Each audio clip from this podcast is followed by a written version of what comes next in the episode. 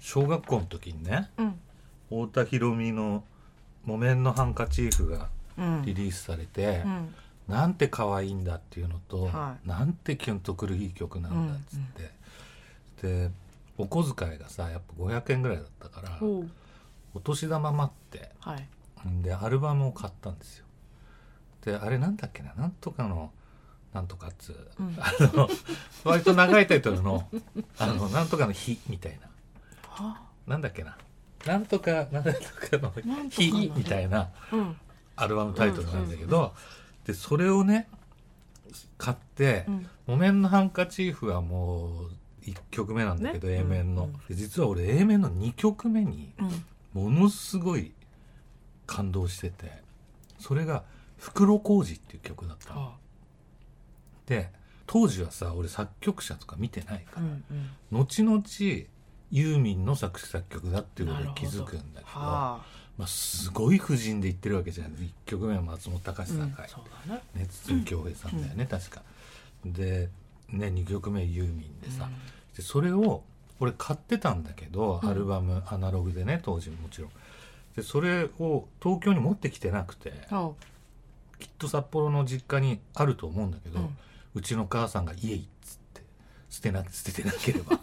こんなもんいらん「家い」っつってそういうのあるよねはそれ捨てますっていうの捨てちゃうからあのうんそれでうんそれがその袋小路が無償に聞きたくなって、はい去年とか結構調べたんですよ、うんそしたらあのサブスクにも全然出てなくて、で俺ちょっとその今家でささっきも一緒に聞いてたけどあの井上陽水の「氷の世界」聞いたりとか、アナログでうんうね、んであのユーミンの「飛行機雲」聞いたりとかさ、うん壮絶なほらミュージシャンがさすやってごたいりしてものさね本当にすごいうんそうそうたるユー,、ユーミンのあのアルバムとかさ、もう当時の、まあ、松任谷さんブレーンっていうかさ、細野さんだとかさ、えっとね鈴木茂さんだとかさ、すごい人たちでしょ、だってその頃まだ若いからみんなうんだからなんかキレッキレのなんかそうだよねもう世界ふざけんなそうそいうううそ感じでそうそう日本だって俺たちいるみたいなさ、あ心が風邪をひいた日はっあていうアルバムがあってさ、で黒麹をがなくて、そしたらこないだえっと日曜日の有吉の「サンデーナイトドリーマー」聞いてたらまさかそこでそう違うのあのね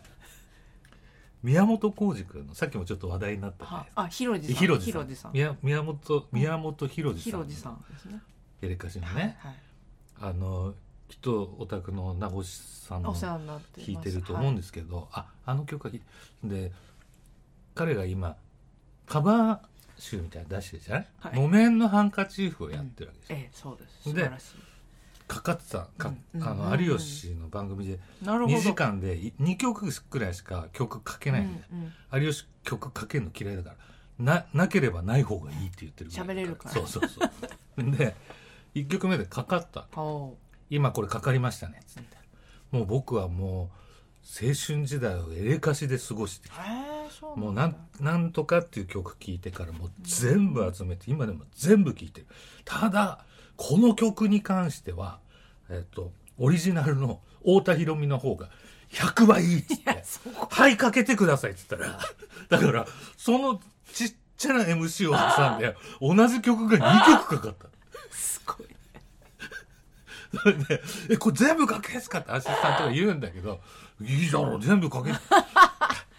これ全部かけないと分かんないから」っつって、うんあれ4コーラスまである全か部らう、んうんさ全部聞いたんだそうそう全部聞いて、ほらオリジナルの方がいいでしょ」ってさそしたら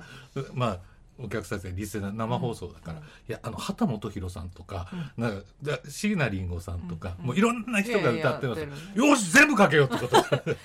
それが絶対反対されて終わったんだけどさ、うんそれでお全部聞き終わって、うんそういえばやっぱり袋小路聞きたいなと思ってサブスク調べたら上がってたんですあらそれは太田裕美全部ああらららそれでアナログがどうしても欲しくてうんどうしてもっていうかでもその日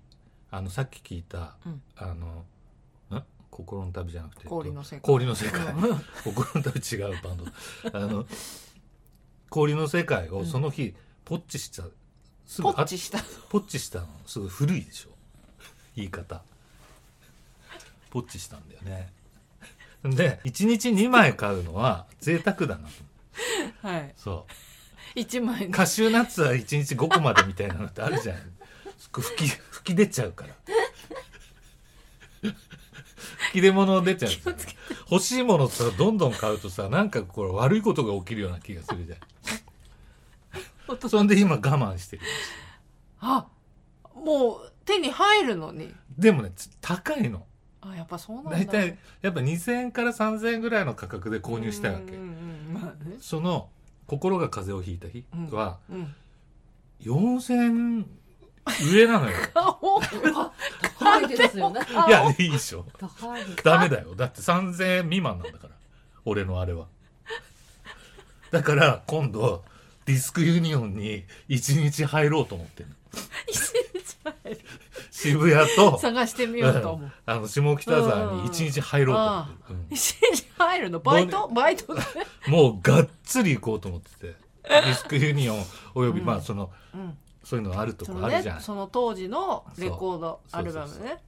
そううんああいうとこも結構ボルからうさ、んボルねだただ「A」って書いてあるやつは確実にうんあの状態良しだから、うんいや後でほら麻婆豆腐食べるって言ってたでしょ食べることになってる この間作った時うん稽古が「ご飯」って言ったから、うんす俺まさかご飯炊いといたからそれの音だから今日は炊きたてですってそうそうそうそれの音でしたそうそう実家には他にどんなレコードがあ残ってると思われあーあるなお本当互いにの楽しいのいっぱいあるよなると中村雅俊の触れ合いだとかうんそれが一番最初に買ったレコードだからね、あ4年生ぐらいの時触れ合い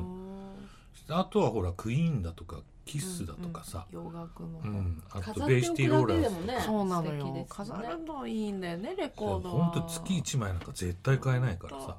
500円いやー高価なもんだだからあ SP 版そうんのうんシングルシングルのねうん、ばっかり買ってたよね、うんそんでお年玉でうんそういうはいはい買って、はいただ俺楽器を買わないといけなかったから、うんもう4年生うん5年生6年生って、ね、そんなの楽器買わなきゃいけないのにレコード買ってたらもう顔中ブツブツに なっちゃう俺だから中学入入ってからはアメ横がやってくるっていうね何それ札幌の三越の催し物会あ社あそういう意に、アメ味か横がやってくるあのあのアメ横がうんやってくるやっ,、っててくるって俺アメ横だからオーディオ街だと思ってたかあそうかそのえらアメ横がやってくるでス何ピしーカーだとかスピーカーとかもうデッキのほらティアックのデッキだとか、うんうんうんカセットデッキだとか、あのチューナうー、ん FM チューナーとか、さアンプうんで、まあ、裏で全部つなぐんだけどさ、だからスピーカーもでっかいの欲しかったから、うんそんで中学の入学祝いにうちのお父さんに、えっと、ローディーっていううんあのうちの父日はい立勤めてたから、日立のオーディオ機器、うんローディーっていうんだけどそれのプレイヤーとうんカセットテープがガチャってついてて、うんプレイヤーに、うんでそれと、まあ、簡易のスピーカーみたいな、はいはいはいそれ買ってもらってそれでずっと聞いてたんだけど、うん友達んうちの父が持ってたステレオはもう壊れちゃったわけ、うんで友達ん家で独立したやつで聞いたら、はいはいはい全然音違うからいやいいよねいいですよねそれでうん一つずつ買い揃えていって、はいまずはプレイヤーとはアンプとスピーカーだよね、でそれからカセットカセッダブルカセットだよそれでもうあと FM チューナー、うん優勝ですよそうそうそしそたうらそしたらもうサウンドストリートとかも全部録音できるから、はいはいそうそういやそれでステレオでだ聞かくらともねうすごかったねだからねリップディープパープルとかさ、うんその中3ぐらいからパンクに目覚めるから、その前まではさ、うんハードロックうんうんまあ聞いてたそうアイアンメイデン出たぐらいで、うん違うか中2ぐらいかピストルズが中2ぐらいかなうんちょっとお遅いんだけどさ、早いかいやそ多分そのあたりねうちの兄貴が77年デビューだから俺79年にピストルズにうん洗礼を受けて、うん夜中にちょっとおかしくなっちゃったんでね髪切って焼酎飲んで中二でゲゲ吐いて、そおっ父かさらんだが、ぶん殴られる、うん、そっからなんだねそうそういやレコードあの当時の私もじあの子供の頃はうちの兄貴のねステレオだったけど、うんいわゆる家具調のうんうんうんでかいさ、上にでかいさあの全部ついてるやつ、そうだねすっげえのうちに来たなと思っててその当時私のレコードって言ったらさあのアイドルが多かったんですけど、うんうんうんなうんんかね、でもその中に兄貴のセレクションで洋楽とか、まあ、うん日本人だとあのさっきも話してた高中正義さんとかねが達観行って達観ねたあそう達そう観違いはや違う達観はあのそういう高さ高崎明、うんそうそうまあそれもあったそすぐラウド後レにス来るんだけどラウドレスもそうだけどやっぱさもうその時の音を覚えてるでしょそのステレオで聞く音をさ、うんだからうちも実はあの最近ねあの外してたのあのステレオのを聞けるようにしてなくって最近やっとそれつなげてプレイヤーそう、うんプレイヤーとステレオとをねでレコード聞いてみよう久しぶりに、うん聞いた時にさ最近のレコードを聞いちゃったわけあー最近の音楽のレコードあそしたら全然良くないわけやっぱりそれ用に作ってあないっていうかそのうんで当時のとじゃあ聴き比べようって、当時のステレオ時代のステレオ世代っていうかその頃の聞いたらさレコード時代かそしたらすやっぱりこの耳に優しいんだよそねうスネアとベースの置いてある感じとさ真ん中の立ってる感じ痛くない上から下までを無理やり出してない感じうんがちょうどいいんで今日も上健さんち来たらさ、うん入るなりね帰れない2人がかかってたわけそうそうやっぱやっぱ音がいいのそのレコード独特な音と攻めてる感じ演奏のね演奏のだねだ攻かめらてるよねそうあの帰れない帰れないじゃないやその氷の世界はさ、うんうんイギリスでね星勝さんアレンジで、イギリスで全部、まあ、最初バッていって撮ってるんだよね、うんそれに日本に帰ってきてからもうんうんいろんな人がやってるんだけど、それこそ細野さんだとか、うんうんベース弾いてたりとか、うんでクレジット見て俺す、全然知らなかったんだけど高中正義さんが2曲ベース弾いてるんだよね、それすごいなそれびっくりしたと思ううんまあ何でもできんだろうねそれはね6弦弾けたら4弦も弾けるのかないやそういうわけじゃないと思うけどそれは俺をすごい侮辱してる違うよ4弦弾いてさ6弦も弾けるじゃんいややっぱ下手だけどさいや弾ける普じゃん通さどっちかど独特なっちかうまい方あるじ ゃんどっちもそんなレベルまでいかれたら困るじゃない4じゃあ弦お前弾い一人でいいってことになる4弦弾いてる人の6弦と6弦弾いてる人の4弦って弾けるけどさ絶対に全然そういいじゃん それがまたいいじゃんそうそうそうそうそういうあ俺なごちゃんのベーストが好きだよねうん、でウィケンさんもさ自分のでさエレ自分キで弾いててさやっぱいいじゃいないでも弾けるじゃんまあそれはだってなんでかっていうと俺がもともとギターだったからじゃんそう小学生時 代に4年生からギター始めてそれで6年生で初めてベースに変わるわけだからあ何年え何年やってえギターをギターが小学校4年生ああか、そうかそうからまあ、正確に言うと3年生の後半ぐらいから弾き始めてで4年生の時はフォークギターあで5年生でエレキに持ち替えあ、うんうんてそれで6年生でエレキベース考えてみたらさ今今今っていうか私ぐらいの世代の時はもう最初からベースって選択肢は普通にあったけど、ちょっと難しいよだかねら最初からベースって、まあ誰もいなかったね多分札幌に一人もいなかったと思う小学生でベース弾いてるやつそ うだよねだって初っ端からなんかべうん昭和51年とか2年の話そうだよねだってもっともさあの私がびっくりした子供の頃でヤもマハでこれ買いますって私の時でもバンド組むのにさベースだけ誰もやりたがらないっていう俺はねなんかあベれなんーだスかっこいいななんだと思ったのあのベースを聞いてさどこにグッときたのジン・シモンズジンシモンズにグッときたのうんのベースにそう最初だから「レールレールレールレールレールレールレールレール」ってそれでよしベース弾くぞって思ってあれかっこいいなと思ったらそこギターだった子供ってねでででででででドッターンドッターンドターンからなのね待ってなきゃいけないここベースじゃねえビールビールビールビールって俺弾いてたんだけどなりたかったのに先生に聞いたらそこギターだよそこ楽しそうみだった6のに年生の時にさ山科のベース教室で通ってた、うんうん、それでいろいろ聞くわけさうん「ここいいっすよね」みたういんそこ弾いてな「ないそこそこ弾いてません」っつって。お休みだよってそう、お休みして待って、ダカダダカダダ、ダダーンドーンから、ええしかもドダーン、白玉だしさ、ドダーンって伸びてるし、そのえ時、こんなに盛り上がってるのに、僕は伸ばすんですかそこねこういうポジションなんだベースそう、だけど、あまあ、その、学芸会うんとかでは、うんギターとかで4年生、うん5年生ぐらいの時、伴奏してるわけうよんドナドナとかさ、ああれギターの、あうんクラシックギターの曲だったりするからさ、でそれの演奏する時に3人で演奏するんだけどうちのクラスで3学年に34人弾けるのがいてさ「ドゥンジャンドゥンジャン」ってちょっと本当のリズム伴奏みたいなのと「ドゥンディンジャンドゥンドゥンドゥうんンうんドロロロロロロ」っていうのとさ3つ分かれるんだけど俺はその時「ドゥンジャンドゥンジャン」っていうのを選んだの自分で。好きは好きなんだねもともとはそう支えるうん方がきっとうんかっこいいなと思ってたんだろうねだけどやっぱちょっと「ねねねねねねね」聞いちゃったもんなんとなくさ私みたいな音楽素人が見てると人のスタイルはいろいろあるだろうけど、うんうんどうしてもベースっていうとそういう時代だったから短く持ってああ顎が上出ての方にねっていうっていうあれがどうしても一時期のあるんですありますよねそれそういうは時代本当にそれぞれのそこは俺全く通過してなくて、んそのハードロックとかもうん当時のやっぱストラップっていうかそういううん長かったし、下目だそうですねそうそうパンクはもう絶対そうじゃない、うんただ今は短くてそうなのようんうんうんっていう、みんな割と短短いいのギターも、うん顎は出ないけどすっごく短くってそう軽い楽器が流そう行ってそうるそうだから本当流行りよ、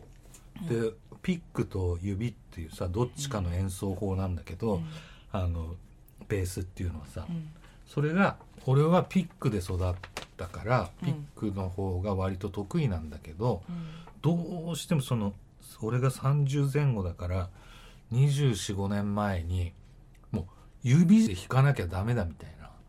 感じになっちゃって。うんへでえそれで俺30ぐらいの時に初めて指に指でやってみるただ俺ウッドベースやるからそ,、そうだよねれは指なうの、んただエレキベースは指じゃなくてピックでずっと弾いてたんだけど、うんうんうん指で弾けって言われて、うんそっから指で弾くようになったんだけど、うん今またピックで弾いてんだけど、うん指で弾く人が今指すごい流行ってたのねこの10年ぐらい、うんない多い多分ケンケンとか、うんあそうのだねハマー岡本うんのもうあの辺の人たちはね影響だと思うんだけど、多分ね2人ともピックでも弾けると思うんだよね、うんすごい上手にただ指しか弾いてない人はピック一切そう弾なんけないだからねよそう難不しい思ん議だよだよね続いて今日は音楽に関するニュースをお届けニュースその1ハンガリーのオーケストラ指揮者が耳付きのマスクを考案そのマスクについた耳素材は透明な板でできていて形は手のひらのよう大きさは人間の耳の6倍から7倍実際につけると自分の耳の後ろにその透明のでかい手が来るんですが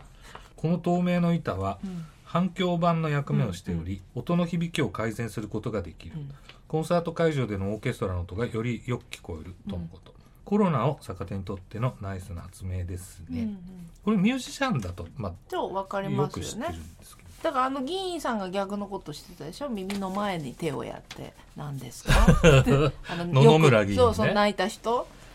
要するにこそうそうう耳を大きくするみたいなことですよね、んこうこうね松本伊代ちゃんが、うんそうそうそう伊代あの自転車乗ってると他の音が何も聞こえ ないっていうボーって言うんだって自転車乗ってると何も聞こえないよねって誰かに言ったらえっていうことで判明したらしいはいはいはい、続いて音楽ニュースその2これぞライブあるメタルバンドの野外ライブの動画が紹介されていましたは場所は多分アメリカのどこかステージあるいはステージ近くにはメンバー以外の人間がいましあうた、んその人の正体はというとお手話の通訳者うんメタルバンドの激しいライブでボーカルが歌うのと同時に歌詞を手話で通訳しているのです、しかもメタルの魂も一緒にあ込めなるほど込めながらあなるほど込めながらね激しい身振りしかめ面の顔見ているだけでなんかすげえぞということが伝わってきますちょっと動画を見てうみんま見しょう、たい見たいすごいねでもこれ U2 が東京ドームに最初来た時にうん「ハローこんにちは」っていうのあったねあの同時通訳の、うん、待ってそれとそれの手話バージョン手話バージョンうんあのどっかの国のなんか首相会見かなんかで横でうん手話やってた人があうんうんれうん全部嘘だったっていうのあったねえ適当にやったでたらめでたらめ感情すげえこもってるこもってるおうおううわ手話の人がエアギターみたいな素振りをしながら、ーうんまあ、お客さんみたいのやあってま来すたねわすごいですあなるほどねあーこれは面白いかもなるほど感情こもってるなまるでダンスのようなおおううんギター弾いてる女性だったりするおねこの人は男性あこの下から上がってきましたねステージにね手話の方うわすごいね聴覚障害の人って俺うんなんかテレビで見たことあるんだけど、あのスピーカーから出る振動でうんリズムとかをすごい感じれるらしあそうくて、なんだうんこの人も女性かうんで全部が全部聞えこえないっていうわけでもないから、うんうん高音なんかこもって聞こえるとか、うんだからそういう人にとってはすごい楽しいかもしれない、これなんかちょっとそれっぽいねあのいでたちでね、うん同じテンションでやるってそうだね面白いねメタルメタル聞いてましたかまあ一瞬ですかねあの俺もアイアアイアンンメメイイデデンンだでけすなよんだけど私もアイアンメイデンサブラックサバスとか結局イギリスなんだよねそうですイギリスのメタルなん、メタルっていうか、うんまだメタルって言葉がね、アイアンメイデンでできたみたいな、うんただ俺メタリカは好きだけどね、あメタリカやっぱも聞いてたかな、うんりねメタリカってさグラミー賞すごい何回もすごい数取ってんだってうんこの間なんかやってたよそんなに撮ってんのそうだからすごいねああいうバンドっそうなんてですさねすごいようんね、ちょっとでもあの人たち若干こう芸術的な感じっていういやかすさごいそなの音の作りね方俺もそんなそういうのあんまり聞かないけど、メタリカは聞けてた、ね、うんなんか新しかっこいいな新しかったなんかちょっとこう音像がそうなんかヤンキースの昔のマリアノ・リベラっつって、うん最後の抑えのうんもう一回言ってマリアノ・リベラ気持ちよさそう、ん、マリアノ・リベラっていうんだけどさ松井秀喜がさうんヤンキースにいた時の抑えのピッチャーだったんだけど、俺あの野球好きでうんでわざわざニューヨークまでさ見に行ったのよその松井とか、その時すごかったから、はアレックスロドロドリーですそれは言いにくいそうそうそうそうジーターとかさそれ見に行った時にマリアノ・リベラが最後、 まあリベラでいいんだけどさ、 その気持ちいいリベラが最後9回のはあ表を抑えに出てくるわけ、うんその時の音があのメタリカメタリカだったんだうんかうんっこいいねそれがうん不気味でうんうんしてズバーンと抑えて帰るから、ううんわーうん確かにスポーツ合うもんね合う格闘技も合うしねそうだから、なんか打ったりとかさ、回と回の間とかで応援するわけうんその時に必ずラモーンズかかるんだよね、へえ日本だとさラモーンズってすごいマイナーだと思われてるでしょ、うんうん向こうだともう本当ドメにじゃんドメじゃ、うんんうんララモーンズ日本ではマイナーなのそんなにそうだポあうんポピュラーじゃないし知らないでしょだってビートルズみたいに知られてないと思だかうら音楽好きな人はそうそうそう向こうはさだからアメリカだとそのビーチボーイズとかさ、うんラモーンズとかさ、うんすごい知名度なんだけそうどだね日本だとビーチボーイズもさうんそんなでもないもんね、おすすめの最近好きなのとかないですか最近はねアンガラテンプルってあれどこの国だったっけなアンガラテンプルねよなんかうんなんだっけアンガラテンプルってなんか、えーまあ、バンドなんだけどなあの歌がないんだけどインストなんだけどずっと聴いていられるようなちょっとジャズとはジャズではないどこのバンドあのねヨーロッパのえっと、ノルウェーじゃないあーかそうななんあそっっちち系かかなあっちすごいよねアイスランドとうか、んそうそう、んあっち系だとのマンガラテンプルってね1枚しか出てなくて5曲しか入ってないのねあじゃあ知らないだからライブができあんまりこのたくさんできないでも、ね、来日してたと思うね1回くらいいいんだそのね聞いてそみよううあのなんとアンサンブルを聴くみたいな感じなんだけどその人とかいいしあと歌の人はね山ほど今新しい人は山ほどいるから聞くのが追いついてないけどあのルーディーって女性シンガーとかねシンガーソングライターとかあるアメリカの人アメリかカな結構いっぱいいるよねだから日本もそうだけど20代前半から30代手前くらいまでのさシンガーソングライターいろんな人たち今も日本でそういだねっぱいいるけど、やっぱ向こうもさそういう若手がさたくさん自由度の高い人そうなんかやっぱうアんメリカさ、ほらその向こう側っていうか両極端でさ、うんやっぱそのあの EDM 少し入ってないと売れないってさ、うんそれがまだ続いてるからさ、うん少しそれが落ち着いてくると、うんちゃんとノラ・ジョーンズみたいな人がドーンって一番上までうんうん来る、また来ればいいなとか思って、うんいやいいんだけどね、うん EDM 入ってても全然いいんだけど、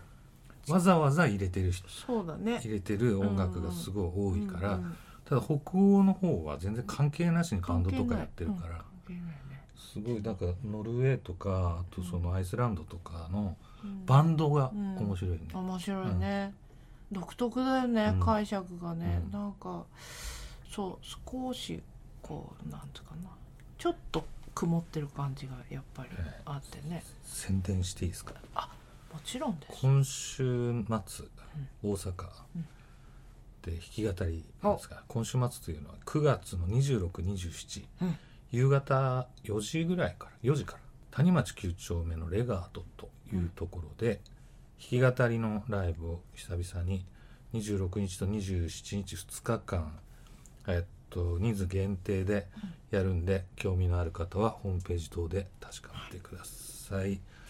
配信も配信もやりますねでもう本当に今先週できた新曲とかもやるんで4時ぐらいから4時4時から16時からそしたらもしかしたら間に合うかもしれないんだけど私もちょっとだけ宣伝で、はいどうぞウェイケンさんが大阪あそうだ2そう日だ目が27でそそううだなのだからいないよ俺って言われてたそのこの間ね最近ね始めたこの間もあのウェイケンさんにあの遊びにあ来そてうだもらったんだけど桜新町ネイバーっていう小さなねあのお店なんですけどそこでウォームアップっていうあの企画っていうか仲間で集まってちょっとこう緩くやるっていうライブを企画しましてそれ始まったんですがその2回目1回目にウェイケンさん来てくれて、は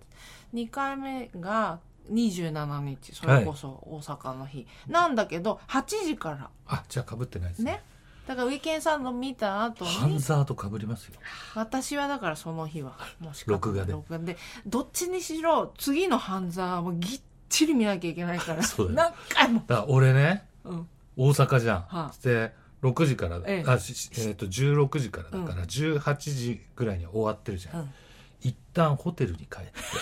見る半沢見 て気分次第で繰り出そうかなと思 ってます半沢までホテルでちょっと整えて ビールでも飲みながら確かにだからう ちね配信8時からなんで多分9時に1回出る方いると思うんですけど、でもアーカイブあのその回はね3日間くらい残そうかなと思ってるんで、ああなるほどあの退出されてもいいですそうだってさ、うんそこは考えたらさ、うん俺日曜日別にさ6時に終わるんだから帰ってこれるじゃん、そうだねだけど帰ってきたといしやたらいやいや見れなくなっちゃう新幹線で半沢じゃんもうもうダメよそんなもう一泊電波が